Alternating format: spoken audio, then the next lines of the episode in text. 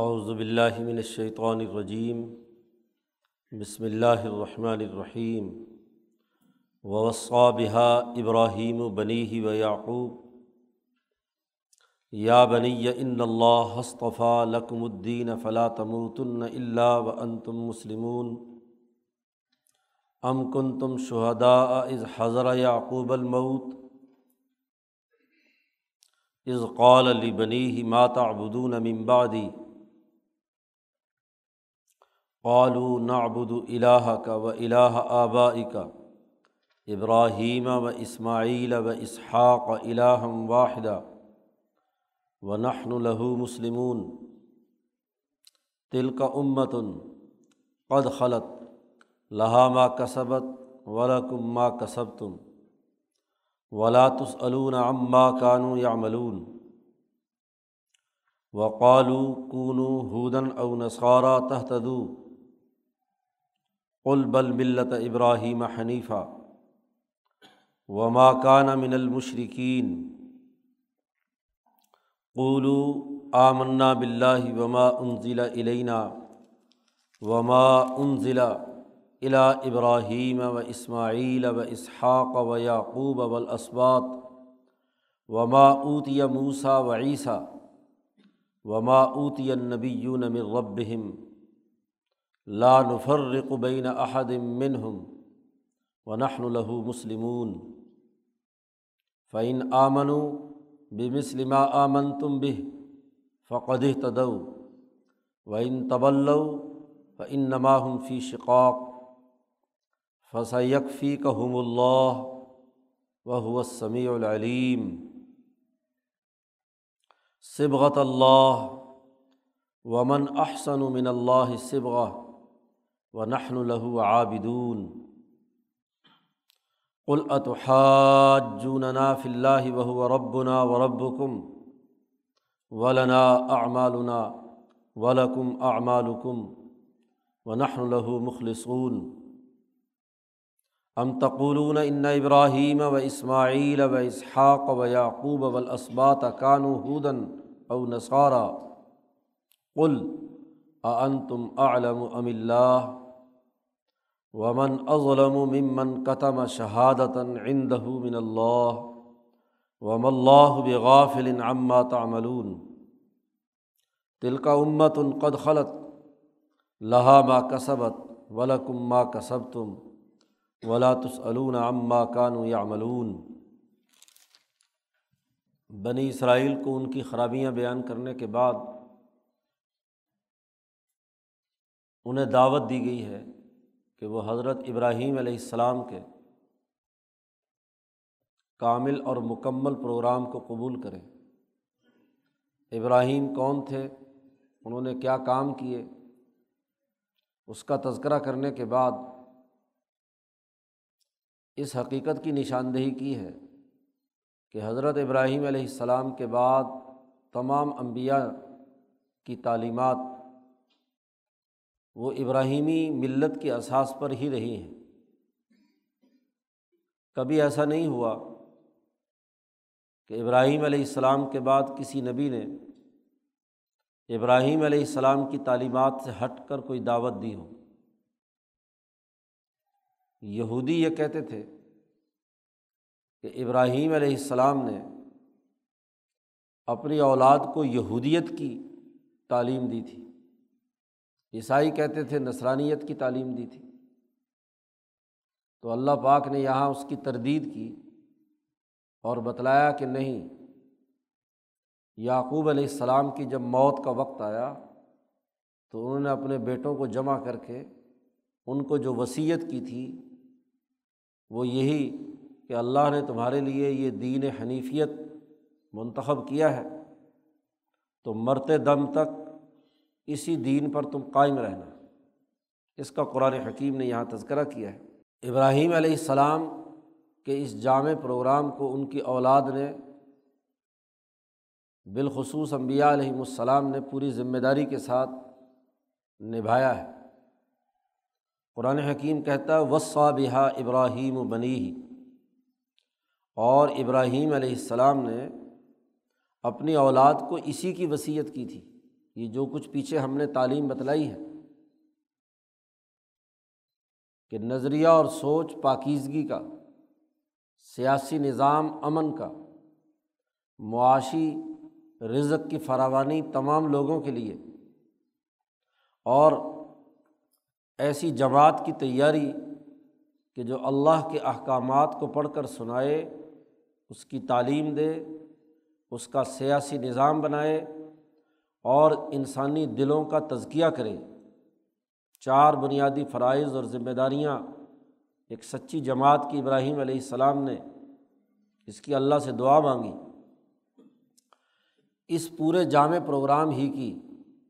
بہا کا ہا ضمیر کا مرجع یہی پیچھے پیچھے جو بات گزری ہے پوری کی پوری۔ ابراہیم علیہ السلام نے بھی اپنی اولاد کو یہی وصیت کی تھی اور ابراہیم کے بعد اسحاق نے اور اسحاق کے بعد یعقوب نے بھی۔ یعقوب حضرت اسرائیل اسرائیل بھی ان کا نام ہے۔ اسرائیل اللہ کا بندہ، ایل اللہ کو کہتے ہیں عبرانی زبان میں۔ ایلیا اسی سے یروشلم کا نام، بیت المقدس کا نام، اللہ والا گھر۔ اور اسرا بندے کو کہتے ہیں۔ تو عبداللہ اس کا ترجمہ ہے۔ تو یعقوب علیہ السلام نے بھی اپنے بیٹوں کو یہی وصیت کی تھی۔ اس سے ہٹ کر جو تم خود ساختہ وصیتیں بتلاتے ہو کہ یعقوب نے یا اسرائیل نے اپنی اولاد کو یہودیت کی وصیت کی تھی، یہ بات غلط ہے۔ ابراہیم نے یعقوب کو اور یعقوب نے آگے اپنی اولاد کو یہی وصیت کی تھی۔ اس وصیت کے الفاظ بھی قرآن حکیم نے یہاں نقل کیے ہیں۔ یا بنیا ان دونوں نے اپنی اولاد سے یہ بات کہی تھی، اے میرے بیٹو، بے شک اللہ نے تمہارے لیے یہ دین چن لیا ہے۔ چن کر دیا ہے تم کو یہ دین۔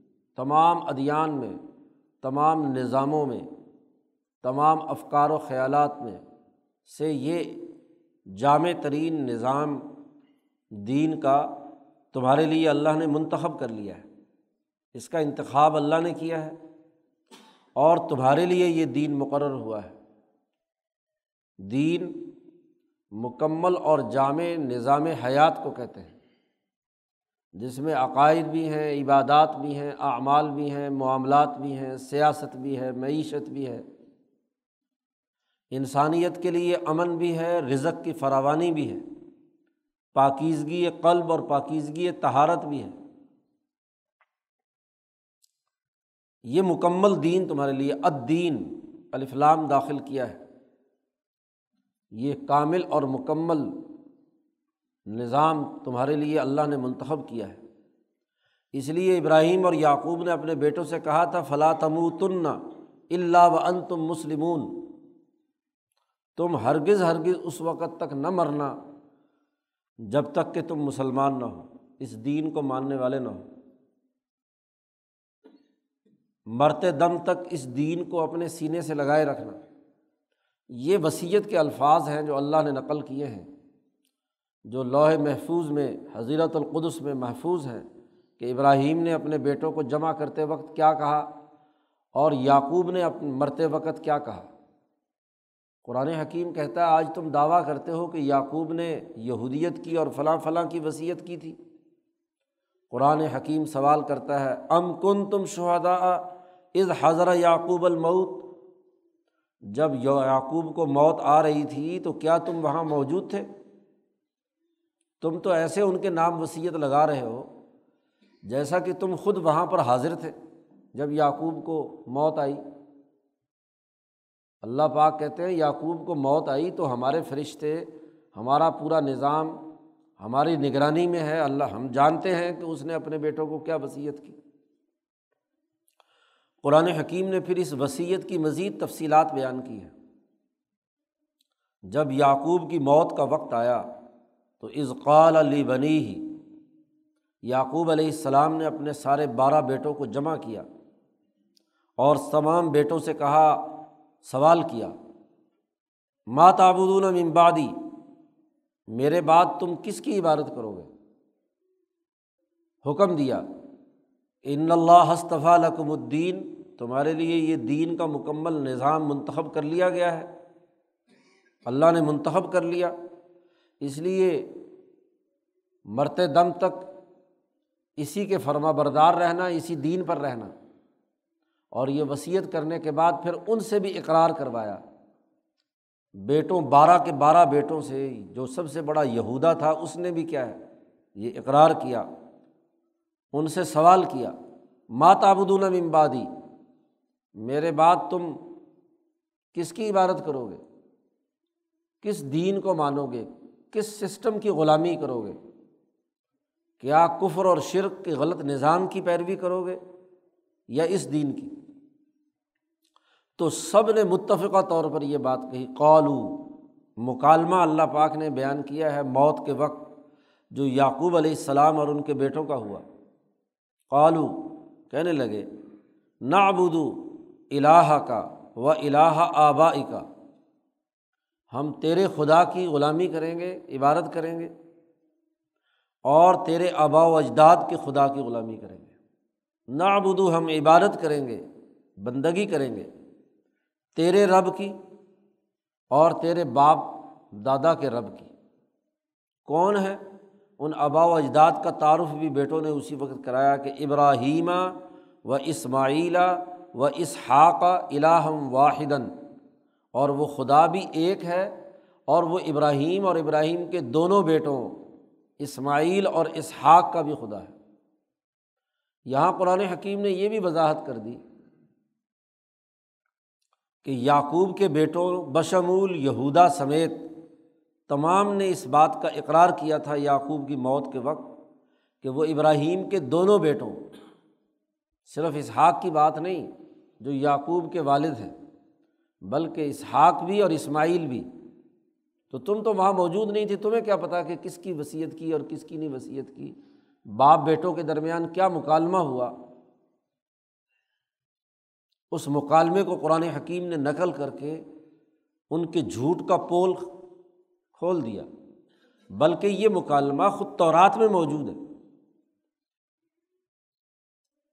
تورات میں، بائبل میں آج بھی اسماعیل اور اسحاق دونوں کا جو ابراہیم کی دو بیٹے ہیں، ان دونوں کے ساتھ ابراہیم کا جو مکالمہ ہوا۔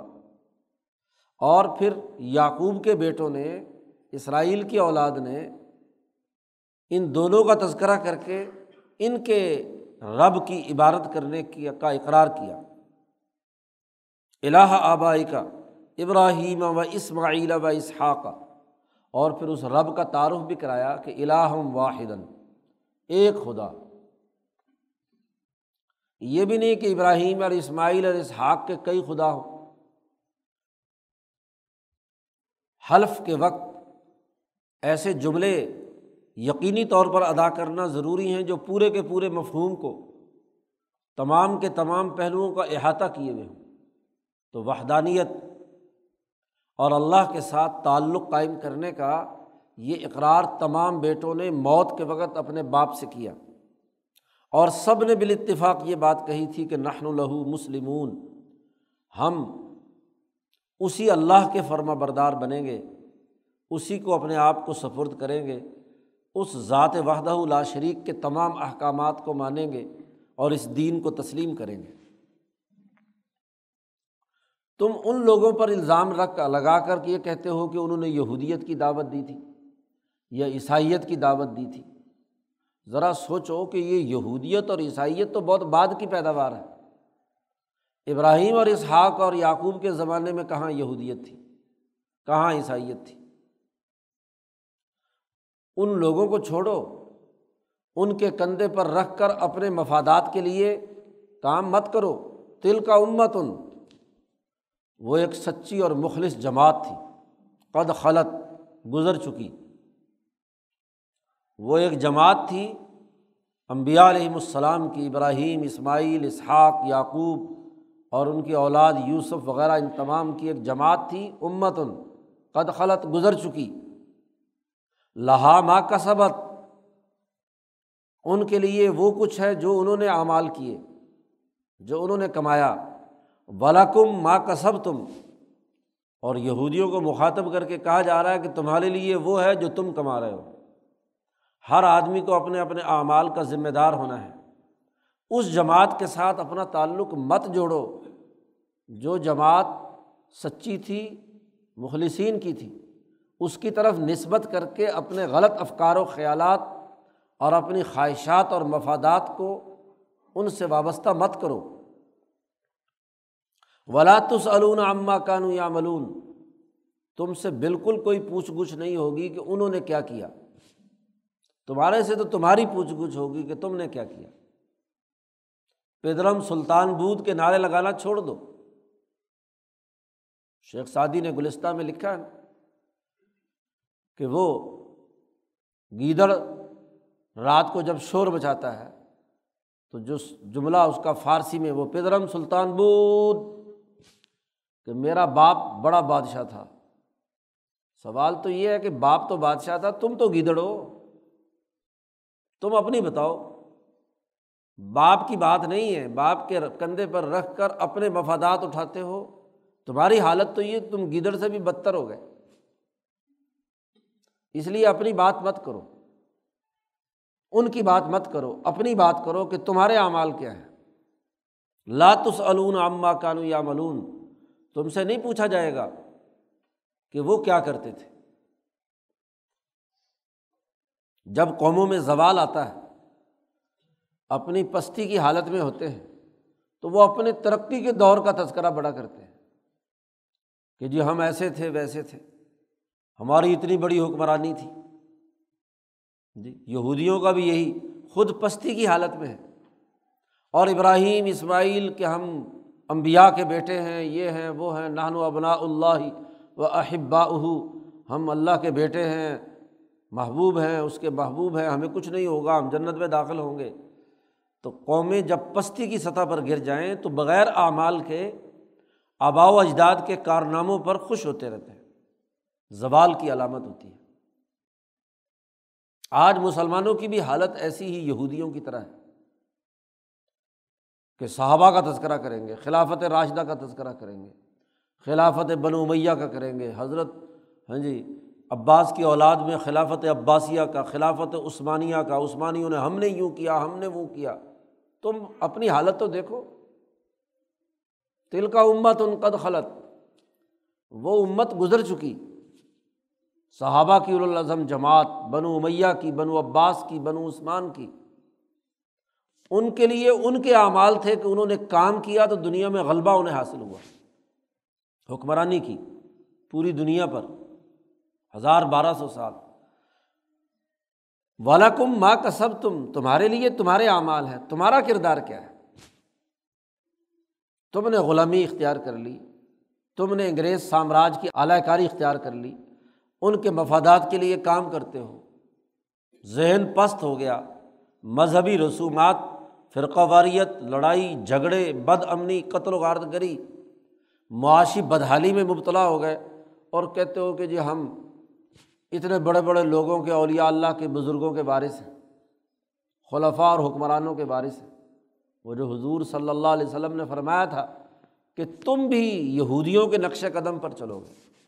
جو حرکتیں انہوں نے کی ہیں آبا و اجداد کے نام پر مفاخر بیان کرنے کی اور خود کچھ نہیں کرنا، اپنا نظریہ پستی کا۔ اب ابراہیم اور ان کے بیٹوں نے حلف لیا کہ ہم ایک اللہ وحدہ اللہ شریک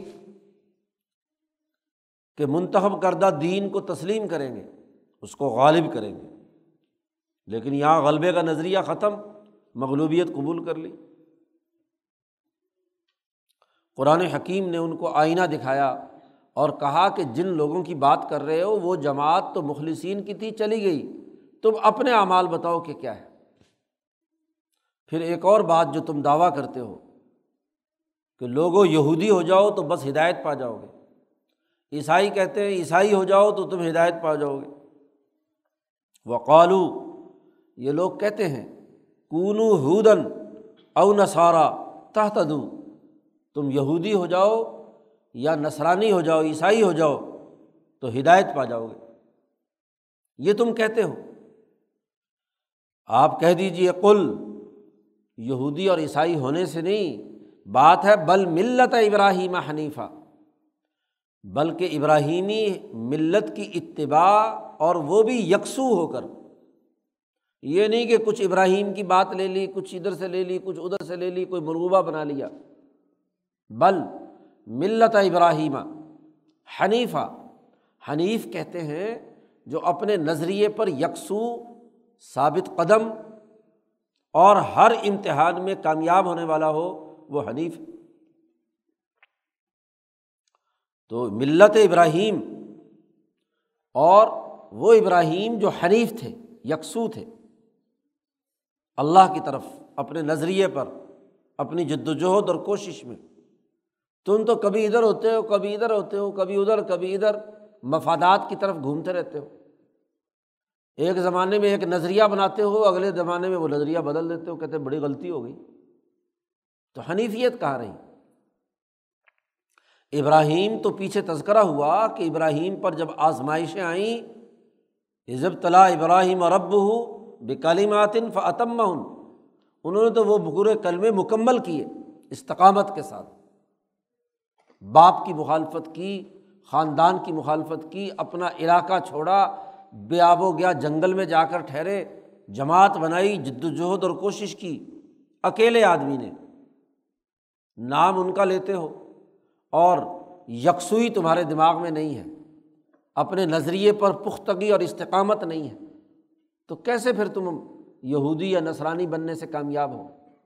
آج کل انہیں کے نقش قدم پر مسلمان بھی کہتے ہیں، مسلمان ہو جاؤ، کامیاب ہو جاؤ گے۔ یہ رجت پسند مسلمان جو امریکہ کے نیچے سجدہ ریز ہے۔ یہ غلام، یہ پست، یہ جو حنیف نہیں ہے اپنے نظریے پر، یکسو نہیں ہے۔ وہ یورپ کے اور سامراجی اور مادی نظریے کو بھی دین پر ترجیح دیتا ہے۔ دین کے نظام پر ترجیح دیتا ہے۔ نماز روزے میں اللہ کو مانتا ہے، سیاست اور معیشت میں ظلم کے نظام کو قبول کرتا ہے۔ وہی جو یہودیوں کی خصلت پیچھے گزری تھی کہ آفت و منون بباز الکتابی و تک فرون بباز نماز روزے اور رسومات میں مذہبی ہو اور قتل و غارت گری اور انسان دشمنی میں تم سامراج کے اعلی کار ہو۔ اپنے ہی بھائیوں کو قتل کرتے ہو، اپنے ملکوں کو تباہ و برباد کرتے ہو۔ اپنی نسلوں کی قتل و غارت گری کا ارتکاب کرتے ہو۔ یہ آیات غور و فکر کی دعوت دیتی وما کانا من المشرقین جس ابراہیم کی ملت کی اتباع کی ضرورت ہے، وہ شرک کرنے والوں میں سے نہیں تھا۔ ابراہیم نے کبھی شرک نہیں کیا۔ جو عبادت کا نظریہ تھا، وہ بھی۔ جو سیاست کی سوچ تھی، وہ بھی۔ جو معیشت کی سوچ تھی وہ بھی اور سوسائٹی کی تشکیل میں کسی دوسری طاقت، کسی دوسری قوت کو شریک کبھی نہیں کیا انہوں نے۔ حنیف تھے وہ۔ اس لیے بات ابراہیم علیہ السلام کی ملت کی کرو۔ یہ جو فرقہ وارانہ گروہیتیں، یہودیت نسرانیت اور آج منافقت کی بنیاد پر اسلام والوں نے بنا لی ان کو چھوڑو۔ بلکہ کیا کرو؟ اولو۔ کہو۔ حلف اٹھاؤ اس بات کا۔ کیا؟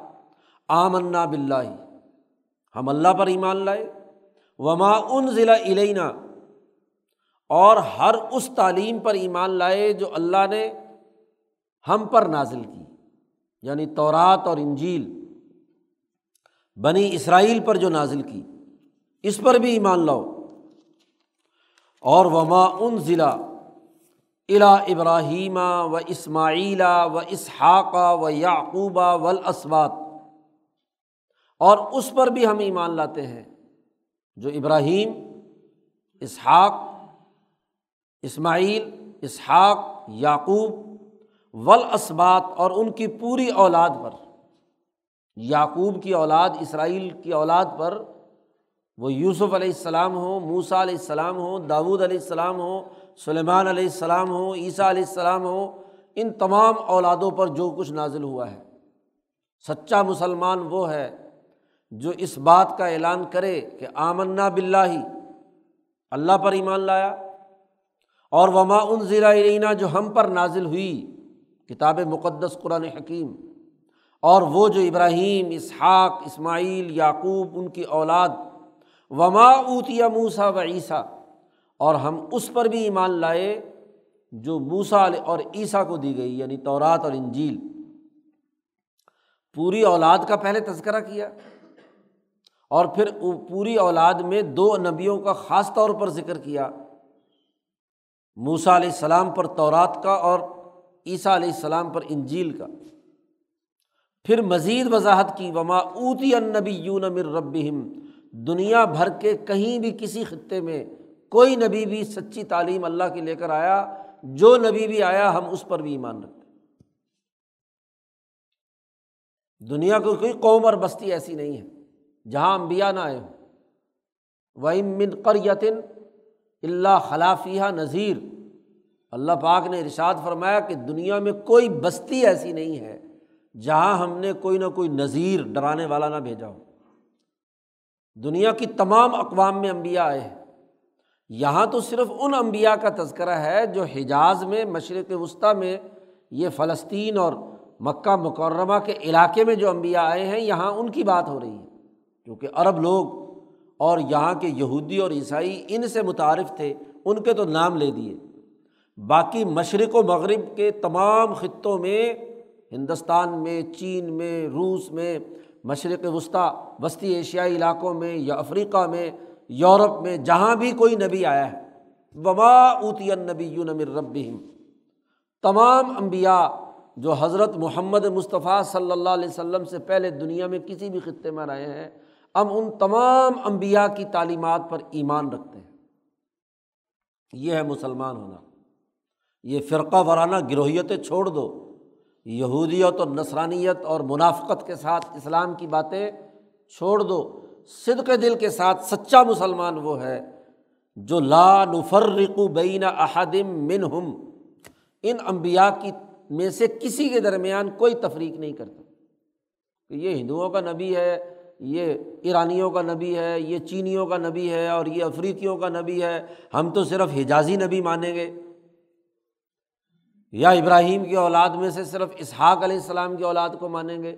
یا صرف ان میں سے بھی موسا کو مانیں گے، دوسرا کہتا ہے ہم صرف عیسیٰ کو مانیں گے؟ نہیں۔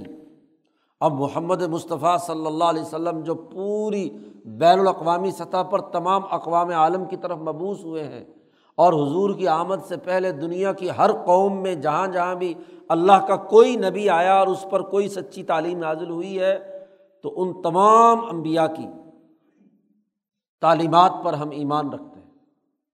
کیونکہ انہوں نے جو دعوت دی ہے وہ توحید کی ہے، رسالت کی ہے، آخرت کی ہے، انسانی سوسائٹی کے سچے ارتفاقات کی ہے، امن کی ہے، عدل کی ہے، رزق کی فراوانی کی ہے، لوگوں کو پاکیزہ بنانے کی ہے، دلوں کی صفائی ستھرائی کی ہے۔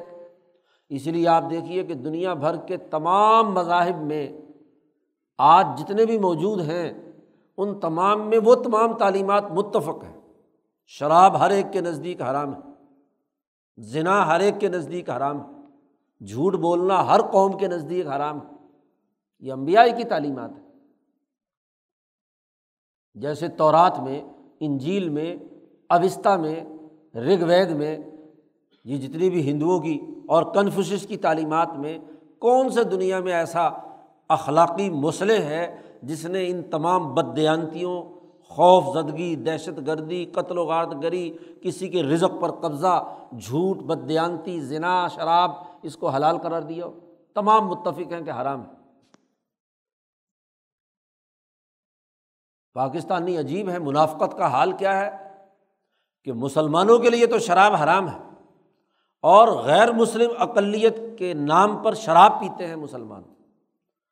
آئین میں جی ترمیم کی امیر المومنین کے آٹھ سالہ دور میں انیس سو گیارہ سالہ دور میں انیس سو چوراسی میں کہ غیر مسلم اقلیتوں کو شراب کے پرمٹ دیے جائیں گے اور وہ شراب پینے کی ان کو اجازت ہوگی۔ بھٹو نے تو انیس سو چھہتر میں شراب تمام انسانوں کے لیے حرام قرار دے دی تھی۔ آئین میں ناجائز شراب بنانا، بیچنا، پینا، سب ناجائز قانونی طور پر۔ تو ماشاء اللہ اسلامی دور آیا ضیاء الحق صاحب کا اور انیس سو چوراسی میں کیا ہے، اس میں ترمیم کی گئی، آئین میں ترمیم کی گئی کہ شراب غیر مسلموں کو پینے کی اجازت ہوگی۔ اب غیر مسلموں کے نام پر تیس تیس فیکٹریاں اس لاہور شہر میں شراب کی لگی ہوئی ہیں اور پیتے سارے مسلمان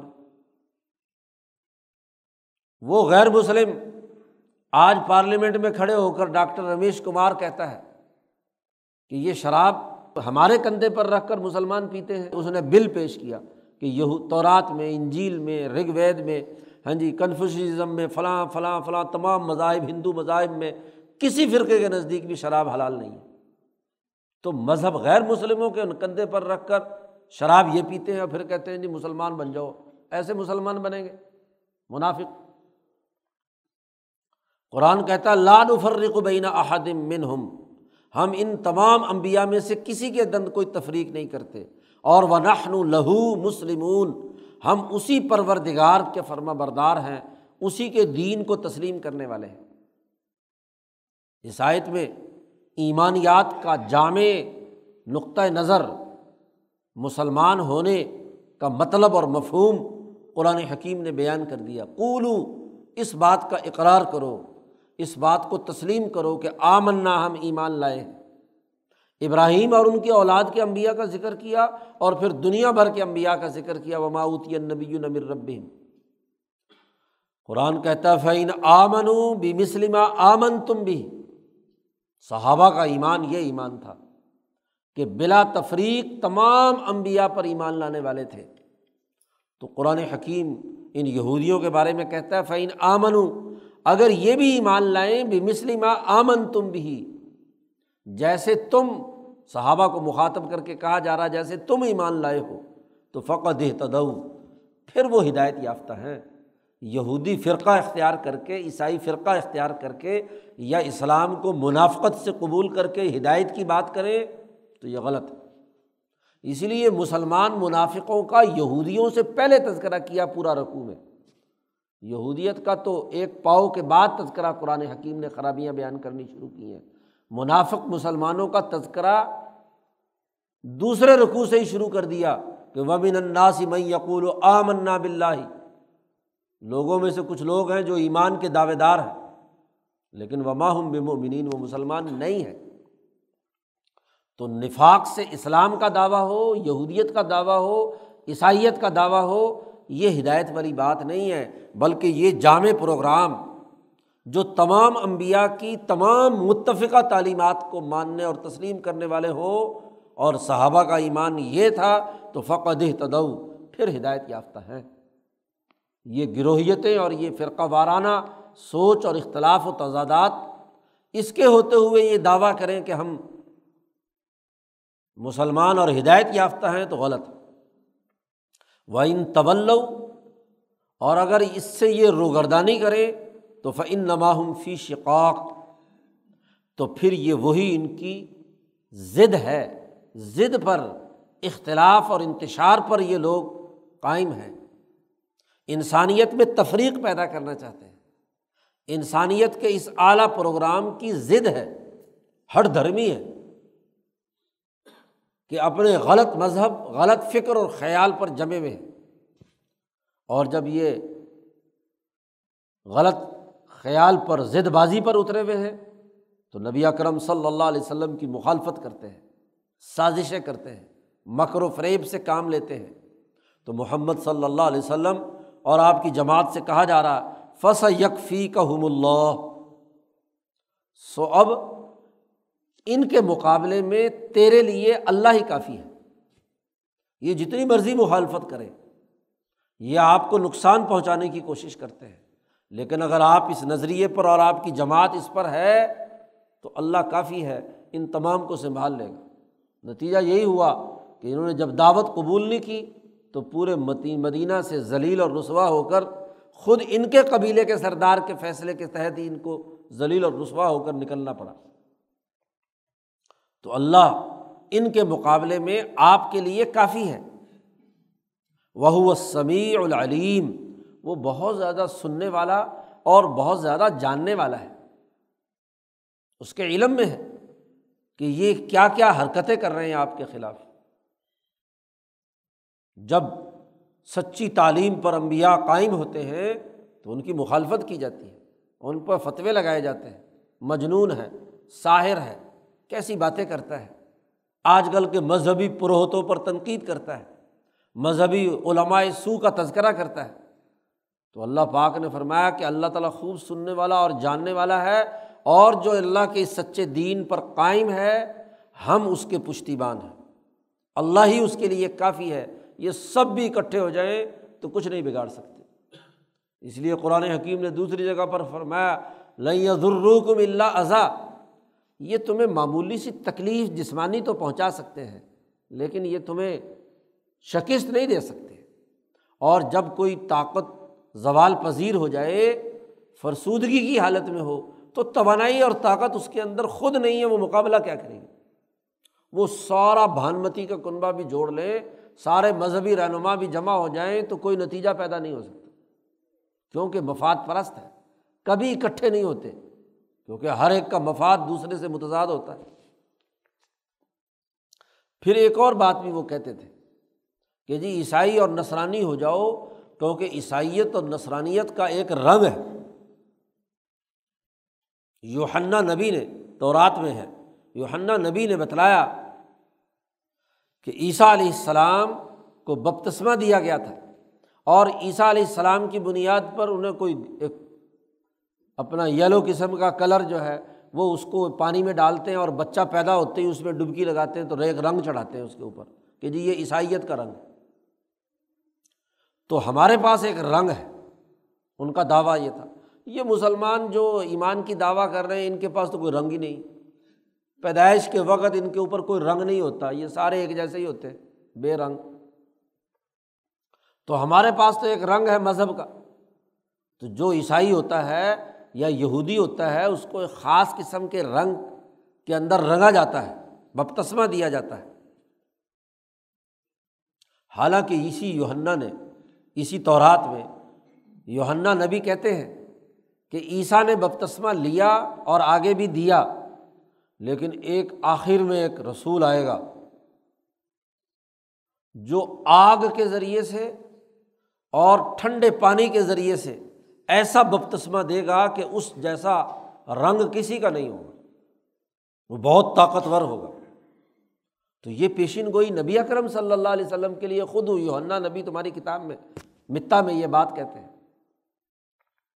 آپ دیکھیے کہ اللہ نے اسی کا یہاں پر ذکر کیا سبغت اللہ۔ تم کہتے ہو تمہارے پاس یہ خاص قسم کا کوئی کلر ہے، اس رنگ سے کیا ہے، تمہاری شناخت ہے۔ ہر قوم کسی نہ کسی رنگ کے پیچھے دوڑتی ہے۔ ہر کمپنی بھی اپنا کسی نہ کوئی رنگ منتخب کر لیتی ہے کہ ہمارا یہ رنگ ہے۔ پاکستانیوں نے بھی ایک سبز رنگ اپنے لیے اختیار کیا ہوا ہے۔ تو اللہ پاک نے فرمایا، سبغت اللہ۔ یہ جو مسلمانوں کا رنگ ہے، یہ اللہ کا رنگ ہے۔ اور ہم نے یہ اللہ کا رنگ قبول کیا ہے۔ سبغت اللہ، یہ مفعول ہے اور یہاں محضوف ہے کہ قبل نہ ہم نے قبول کیا ہے اللہ کا رنگ۔ اور اللہ کے رنگ سے بڑھ کر کون سا رنگ ہوگا؟ اور وہ اللہ کا رنگ کیا ہے؟ کہ انسان کا جب اللہ کے ساتھ سچا تعلق قائم ہوتا ہے، حضیرت القدس کے ساتھ اس کا تعلق قائم ہوتا ہے، اس کی روح اس حضیرت القدس کے انوارات کے ساتھ ایمان لا کر جڑتی ہے، تو اس تجلی الہی کا رنگ اس کے قلب پر ظاہر ہوتا ہے۔ عبادت الہیہ کا ایک خاص رنگ ہے۔ اس رنگ کا تذکرہ خود آگے قرآن نے کہا، ومن احسن من اللہ سبغتاً اور اللہ سے بڑھ کر کس کا بہترین رنگ ہوگا؟ باقی سارے رنگ تو پھیکے پڑ جائیں گے۔ وقتی اور عارضی ہوتے ہیں۔ تھوڑی دیر کے لیے ہے اور ختم ہو گیا۔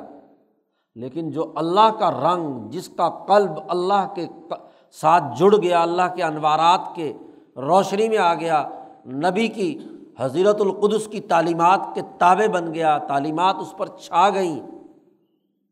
تو اس سے بڑا رنگ کس کا ہوگا؟ اور وہ رنگ کون سا ہے؟ عابدون۔ و نحن لہو عابدون۔ ہم اس کے عبادت کرنے والے ہیں۔ جب انسان پر اللہ کا رنگ چڑھتا ہے اور وہ اللہ کے تعلق سے عبادت کرتا ہے، خدمت کرتا ہے، امن قائم کرتا ہے، رزق کی فراوانی کا کام کرتا ہے، ارتفاقات درست کرتا ہے اقترابات سر انجام دیتا ہے اللہ کے تعلق سے، صرف اللہ کے لیے۔ کسی یتیم کی مدد کرتا ہے، کسی مسکین کے کام آتا ہے، کسی پسماندہ قوم کو ترقی دینے کے لیے جد وجہد اور کوشش کرتا ہے، یہ عبادت کا رنگ ہے۔ وہی رنگ جس کا ابراہیم کی اولاد نے حلف اٹھاتے وقت کہا تھا نا تو یہ عبادت کا رنگ ہے۔ اصل رنگ تو اللہ کے سامنے ابدیت کا ہے۔ کہ اس کے احکامات کے سامنے سرنڈر ہو کر اپنی زندگی کے تمام اعمال، افعال، اقوال، تمام چیزیں اس عبادت کے رنگ میں رنگے جائیں۔ اللہ کے لیے کھانا، اللہ کے لیے پینا، اللہ کے لیے چلنا، اللہ کے لیے کام کاج کرنا، اللہ کے لیے انسانیت کی خدمت کرنا، اپنی ذاتی خواہش، اپنے ذاتی تقاضے، اپنے تمام چیزیں ختم کر دیجیے شیخ عبد القادر جیلانی رحمۃ اللہ علیہ فرماتے ہیں کہ انسان کی اصلاح تبھی ہوتی ہے کہ جب وہ اپنے خواہش، اپنے ارادے، اپنے نفس اور اپنے تمام دائروں سے نکل کر صرف اور صرف اللہ کے تقاضے سے کوئی کام کرے اور اس کے حکم کے مطابق کرے۔ تو جو ایک سچا مسلمان بنتا ہے اور اللہ پر جب ایمان لاتا ہے، تو یہ جو عبادت الہیہ کا رنگ اس پر چڑھ گیا۔ اب اس سے بڑا کوئی رنگ ہے؟ کوئی رنگ نہیں۔ امن احسن من اللہ سبغا اللہ کے رنگ کے مقابلے میں کس کا رنگ زیادہ خوبصورت ہوگا؟ ایس محمد صلی اللہ علیہ وسلم، آپ ان سے کہہ دیجیے کل اتو ہاتھ جونا فی اللہ وہ رب نا و رب کم قرآن حکیم ہر پہلو سے ان یہودیوں اور عیسائیوں کو سمجھا کر اپنی دعوت دیتا ہے، کیا تم ہم سے جھگڑتے ہو؟ اللہ کے بارے میں۔ اتو ہاتھ جونا جھگڑا کر رہے ہو اللہ کے بارے میں۔ ہم اللہ کے ساتھ تعلق کی دعوت دیتے ہیں اور تم ہمارے ساتھ جھگڑتے ہو۔ حالانکہ وہ ہوا رب نا و رب کم وہ اللہ تمہارا بھی رب ہے، ہمارا بھی رب ہے۔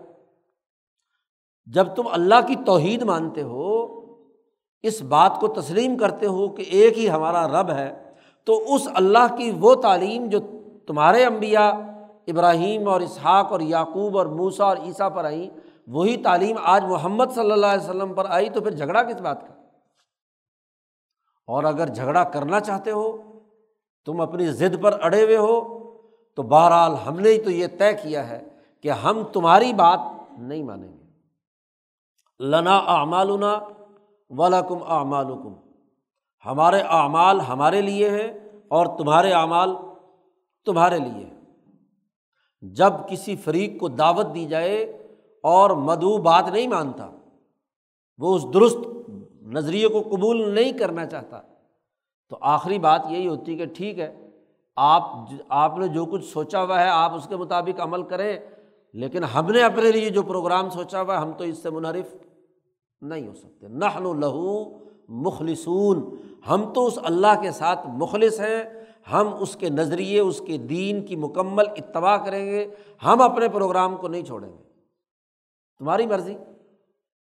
تو بڑی خوش اسلوبی سے قرآن حکیم وہ جو مکالمہ اور دعوت کا عمل ہے، اس کو اختتام پذیری پر لا رہے ہیں کہ ٹھیک ہے جی تم اپنے عمل کرو تو ہم چند دنوں بعد اعمال کے نتائج سامنے آ جائیں گے کہ ہماری جد وجہد کا کیا نتیجہ ہے اور تم جو کام کر رہے ہو، اس میں مایوسی اور شکست اور خرابی جو ہے ابھی چند عرصے میں ظاہر ہو جائے گی۔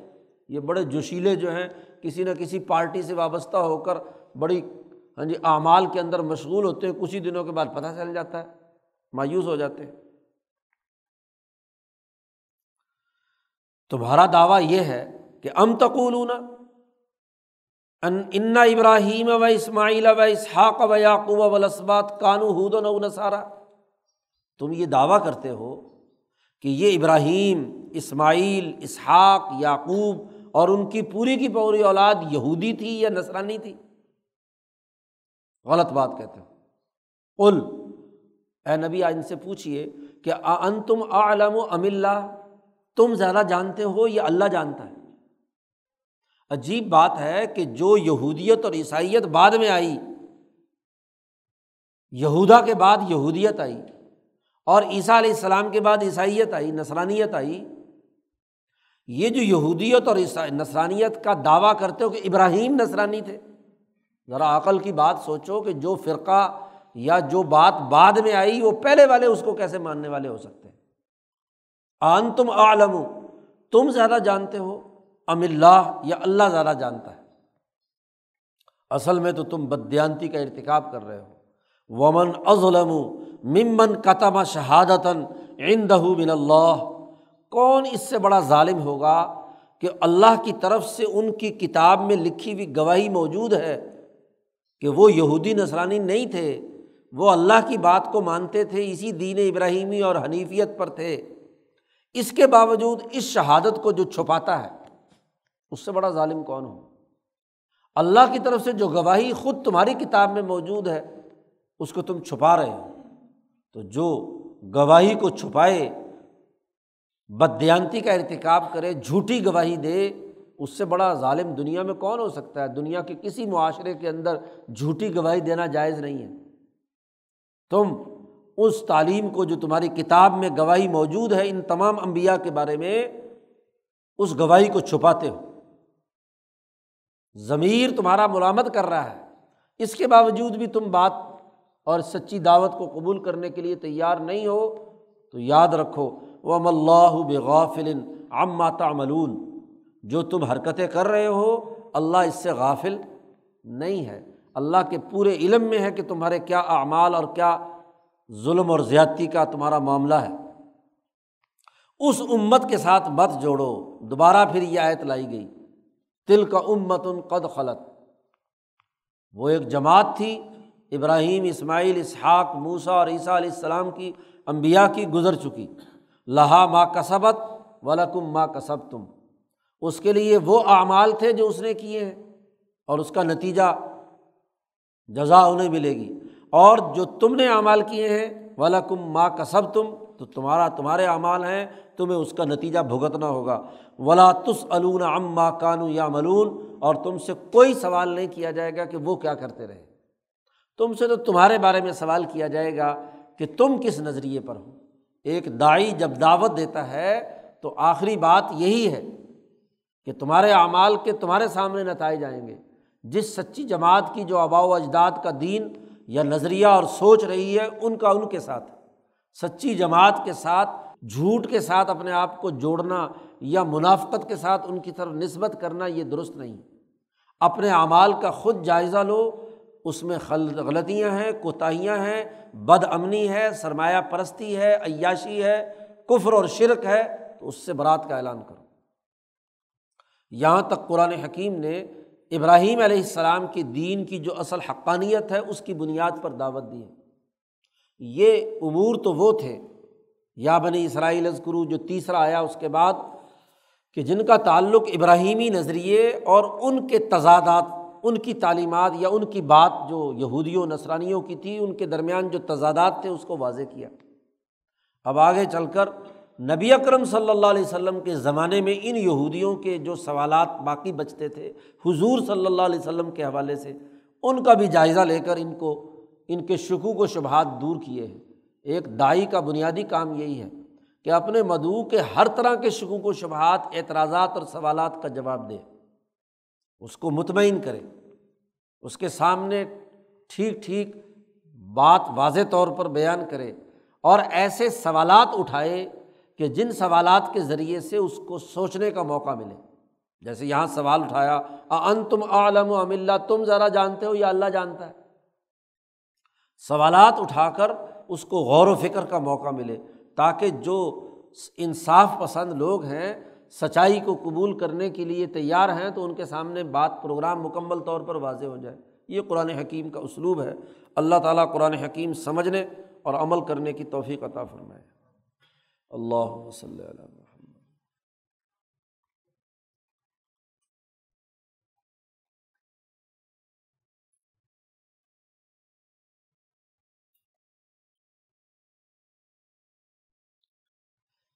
اجمعین۔